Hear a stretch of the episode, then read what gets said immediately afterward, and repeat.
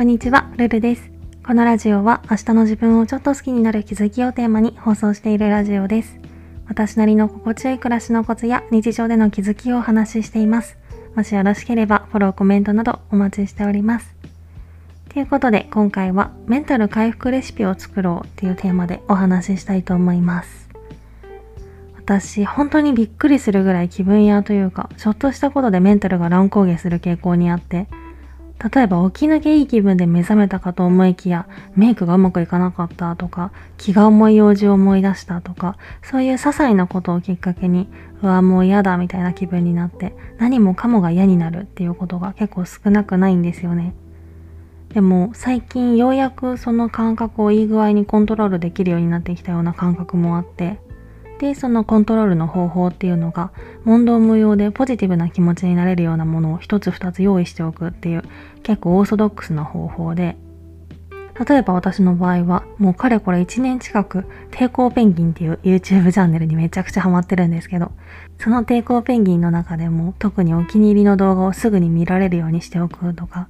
YouTube で再生リストっていう機能があって、そこに動画入れておくとパパッと見られるようになるんですよね。まあ YouTube だと私は他にも占いのチャンネルとかもすごい好きでよく見てるんですけど、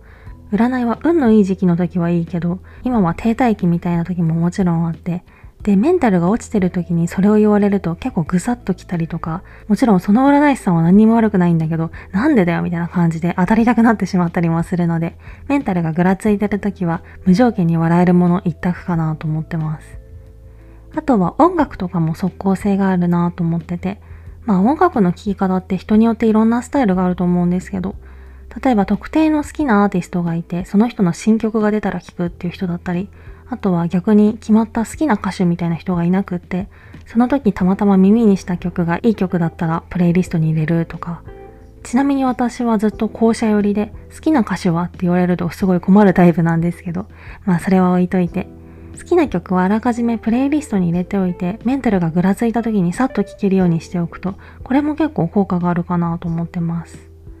そんなわけで、ちょっといつも以上に雑談チェックな内容になってしまったんですけど、本当にメンタルのコントロールも片付けと同じで、散らかしてしまうとそこから元の状態に戻すハードルがものすごい上がってしまうものなので、ちょっとぐらつきを感じたくらいの段階で、ささっと立て直すことができるといいのかなと思っていて、私はいつもこのテーマについて考えるとき、頭に起き上がりこぼしが浮かぶんですけど、まさに起き上がりこぼしみたいに、ちょっとでもぐらついたら即座に元の状態に戻るっていうことを意識しながら、できるだけいつも安定したメンタルを保っていけたらいいのかなと思います。今回はそんな感じです。